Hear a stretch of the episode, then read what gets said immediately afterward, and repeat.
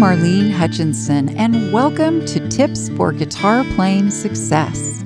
As many of you know, I've been sharing my guitar playing tips every Thursday for more than eight years. It's been my way to hopefully help you stay motivated, be inspired, and continue expanding your guitar playing journey. If you're interested in more learning resources like my Thursday Tips blog, my D V Ds, books, virtual learning, and more, go to my website, marlenes music dot com. And for anyone who's listening and feels like you're missing out on all the fun, you can easily join our wonderful world of guitar with my Learn to Play Guitar in a Day program, which you can also find at marlenes music dot com. Now on to my interview. Hi everyone, and welcome to my Guitar Friends Interview. Today, I'm going to be chatting with my friend, Preston Huber. Welcome, Preston. Hello, thanks for having me. Preston is an amazing musician. He's a professional educator, performer, and studio musician. He started playing when he was six years old, starting with guitar, and then he quickly made his way to experiment with other instruments, including drums, bass, keyboards, and singing. He worked his way through high school playing in bands with his friends. During his junior and senior years, he had an opportunity to perform at Disneyland for two summers with the school's band. He's a graduate of the Orange County School of the Arts in Santa Ana, California, and the Musicians Institute in Hollywood, California. He's been teaching for over three years. He's performed in several venues, including the Segerstrom in Irvine, the House of Blues in Anaheim, the Yost Theater in Santa Ana, and the Viper Room Whiskey-A-Go-Go in Hollywood. And he's recorded in studios, including Hurley in Costa Mesa and the Boneyard, the personal home studio of Joe Perry of Aerosmith. So again, welcome, Preston. How are you doing? I'm great, Marlene. How are you? I'm doing great. So you're kind of a one-man band with guitar, drums, bass, and keyboards, and singing. Obviously, you're a very talented musician. Um, today, what I'd like to do is zone in on your guitar playing chops. Sure.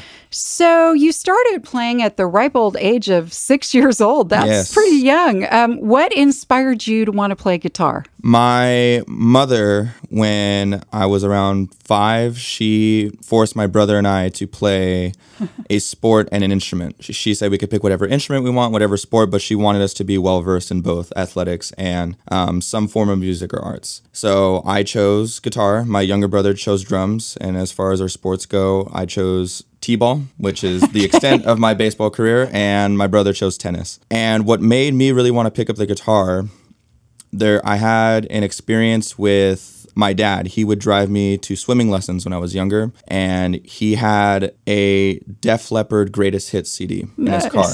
Okay. And track one is Pour Some Sugar on Me, and he goes, hey, you need to listen to this. And I, as soon as I heard the first, let me like a bomb,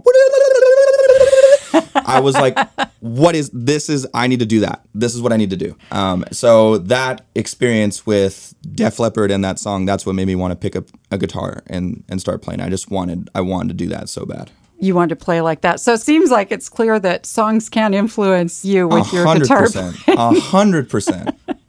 Me too. I agree with that.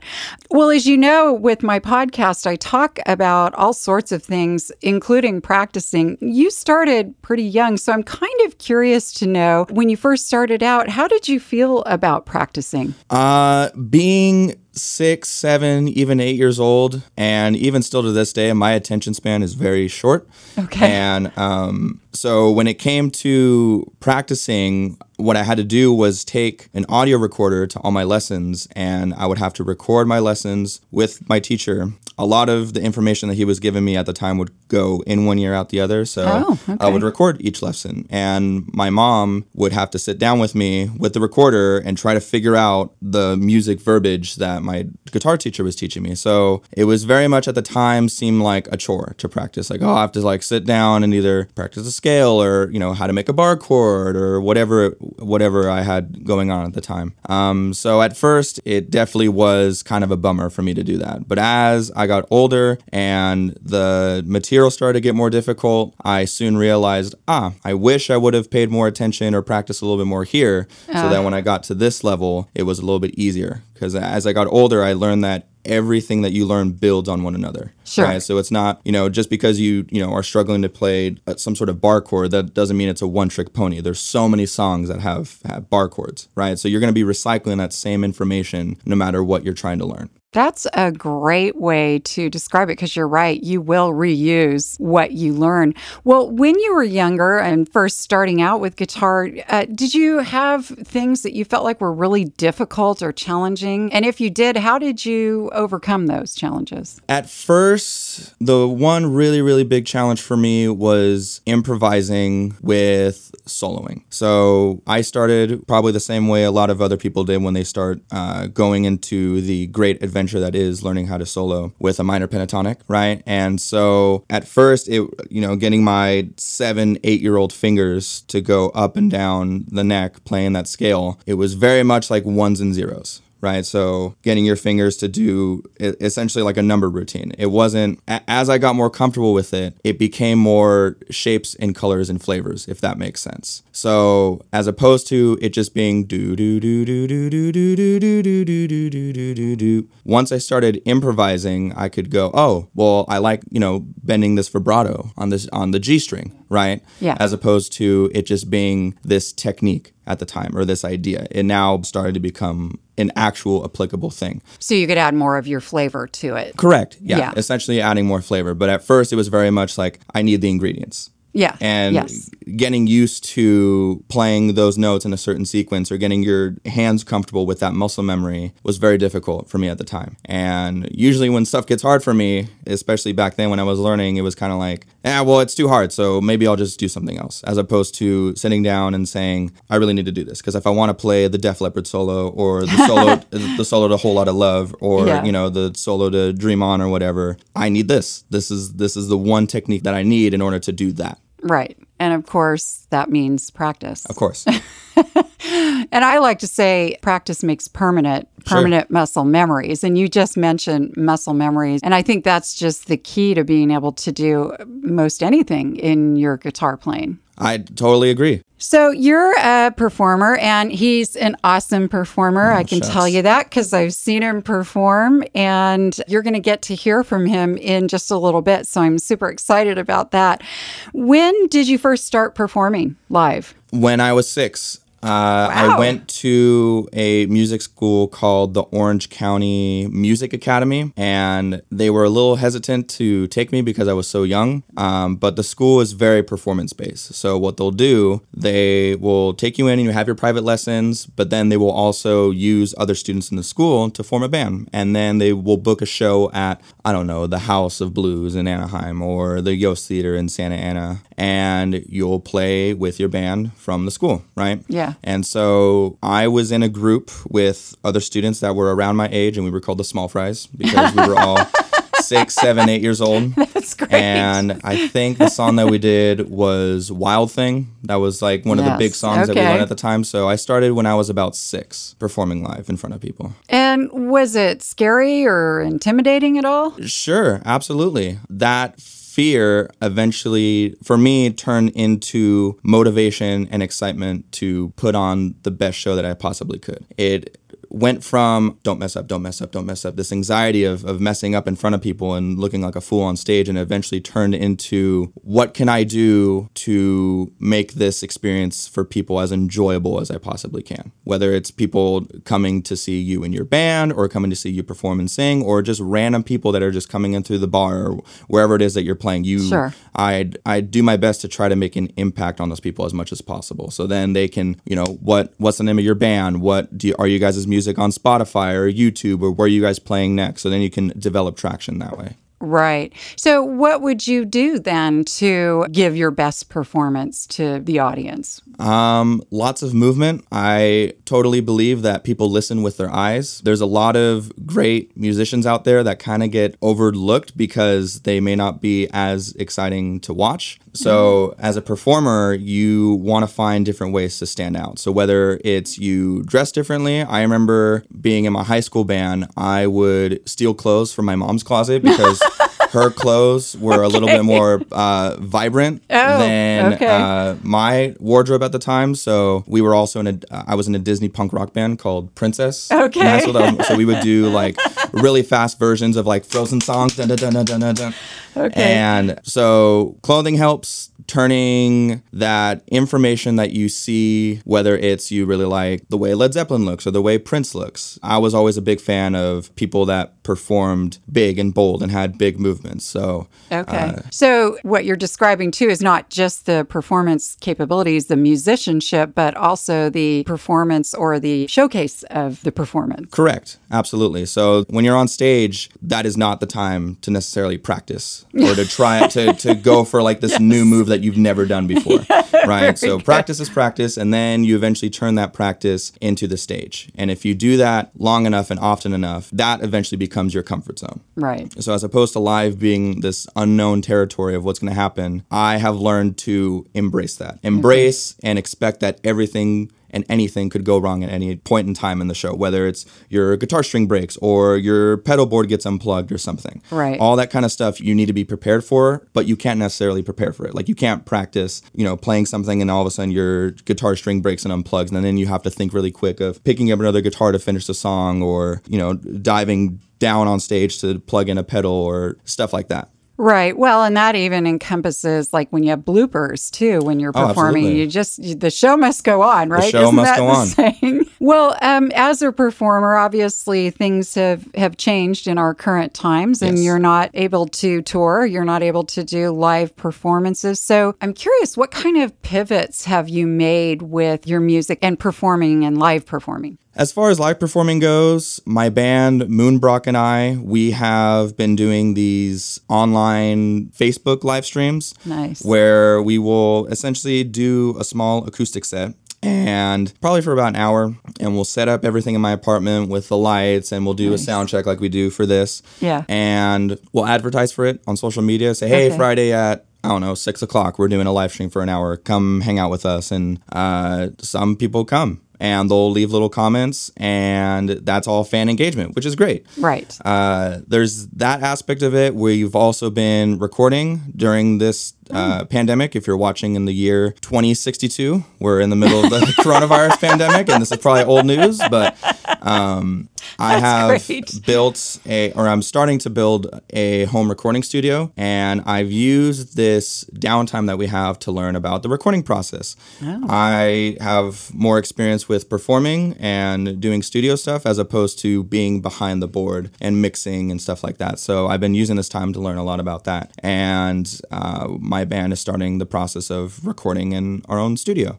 Nice. So we've done a lot of songwriting, a lot of recording. We'll do Facebook live streams. And we noticed that a lot of other groups, even at the biggest level, are kind of doing the same thing. Yeah, that's what I'm seeing out there. And in fact, I watched your Facebook Live that you did maybe, I think it was a couple of months ago. Mm-hmm. It was awesome. Thank and you, you know, it was really fun that Thank I you. liked it. You could request songs, mm-hmm. you know, and it really was very engaging and right. really fun right. for a listener, you know, well, an audience. So uh, we try to keep it very loose like that. And yeah. I feel like the the more people see of you as far as like that, the very human side of totally okay with making mistakes and uh, flubbing, stuff like that. Like we would get a request for a song that we've never played before, or like we haven't heard in ten years or whatever. And it goes, oh, okay, well, okay, the chords are A, D, and G. And then the bridge is just, you just let's give it a B try. And C. Let's, you know, ready or not, here it comes. Let's just, if we mess up, then we burn and crash together. But yeah. um, it does it, keep you human that way. Yes. That, that's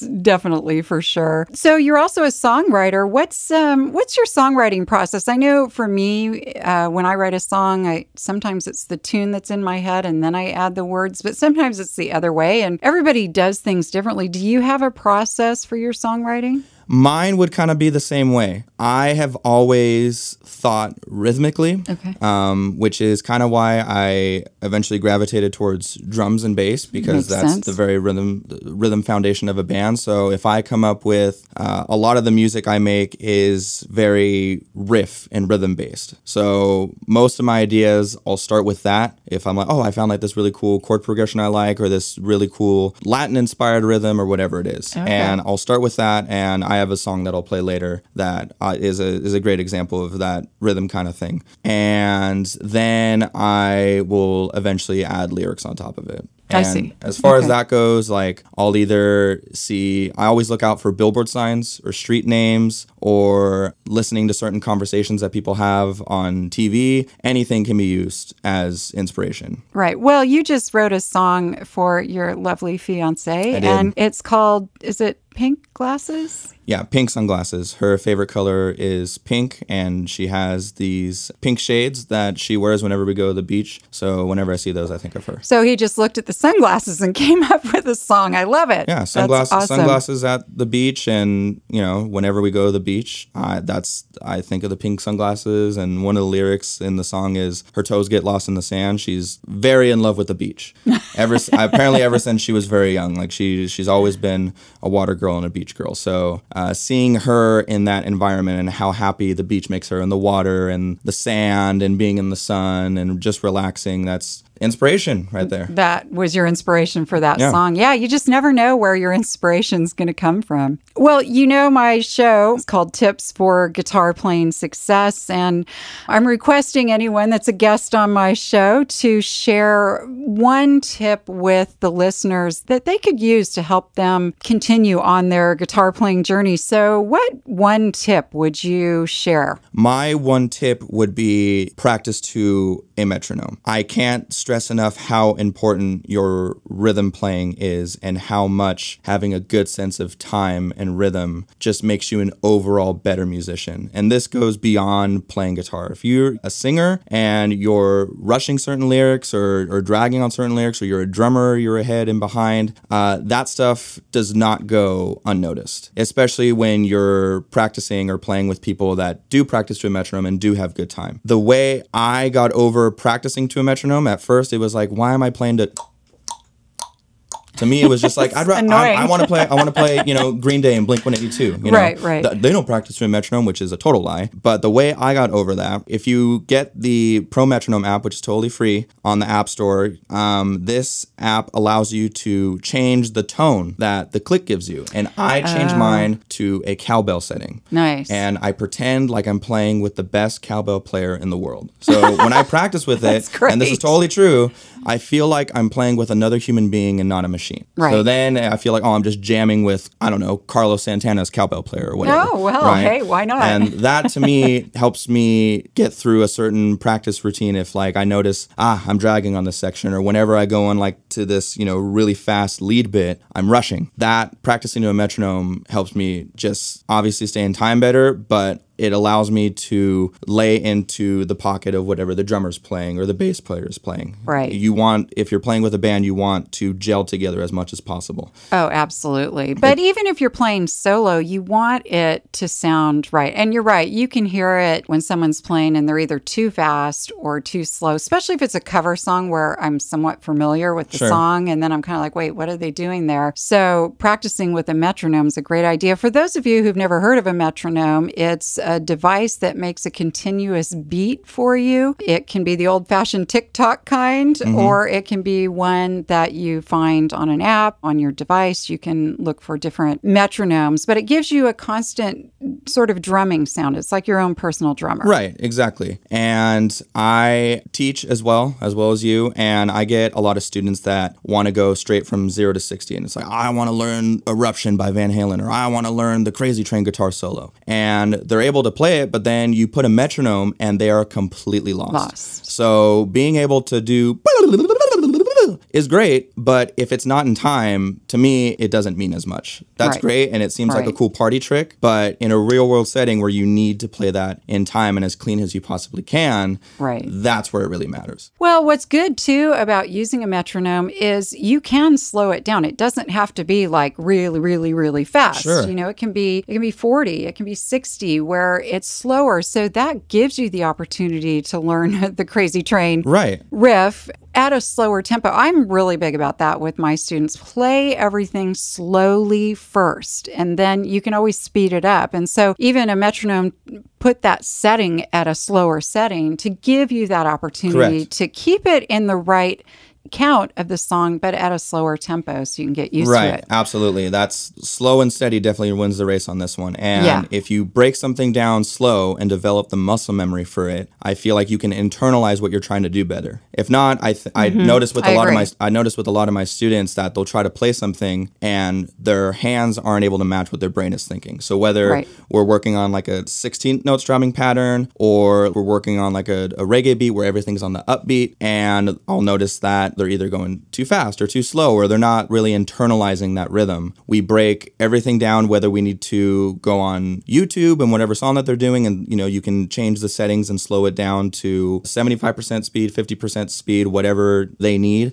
That totally helps. Slow it down, internalize what you're trying to do, develop the muscle memory, and then slowly increase the tempo as you go. Yeah, and I feel like too, there's so much of the mechanics of music that you need to pay attention to, the count and the chords or the soloing or whatever it is you're doing. But I also tell a lot of people too, you've got to do all that. That's really important. But then you've got to feel the music. There's a whole right brain component Correct. To it. And so if you have those other things in place, then you can add that flavor, that personality, that whatever you want to do to expand it. Sure. Um, before we wrap up, Preston's going to be sharing some of his amazing guitar playing. Um, hey, Preston, what are you going to be playing for us? I will be playing an original that my band Moonbrock and I wrote together. It's called Desire. And it was very much, it's a riff that I kind of came up with. And nice. Again, whenever I write, I typically think rhythmically. And so I came up with like this kind of funky, dissonant rhythm pattern with like this descending melody line that goes nice. Along in the chorus too. So that's what I'll be playing. Awesome. I can't wait to hear it. Your band name again is? Is Moonbrock. M O O N B R O C H. And we can find you on? We should be putting out our first E P on Spotify, Apple Music, and YouTube here in the next couple months. And you're on Facebook, Twitter, We're on Instagram? Facebook, Instagram, Twitter, uh, any sort of social media platform that you could think of. We, we have a page. Okay, awesome. So check it out. Preston, thank you for sharing your guitar insights and perspective and experiences. I'm sure you have inspired a lot of people. Um, by the way, what guitar are you playing with today? Today, I am playing my Martin triple oh eighteen, which I got in New York the last time I visited. Oh, New York City, the Big Apple. The Big okay. Apple, yeah. What made you choose that guitar? I've wanted one, a Martin, for a long time. And I had heard about this guitar store in Soho called Rudy's. Okay. And the last time Crystal and I were there, we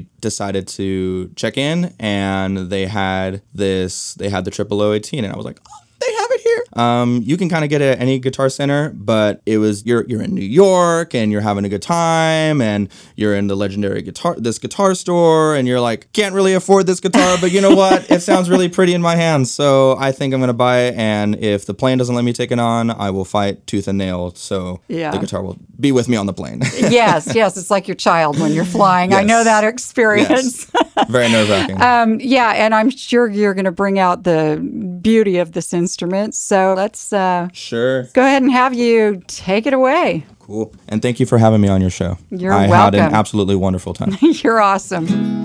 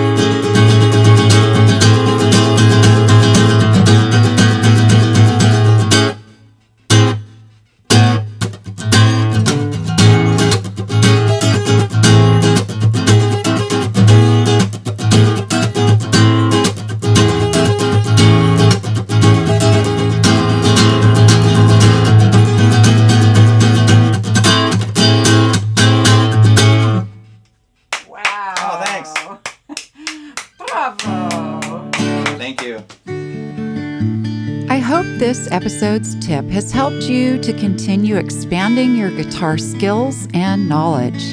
If you'd like to learn more, check out the many learning resources available at my website, marlenes music dot com. Thank you for joining today's podcast, and as I like to say, play on.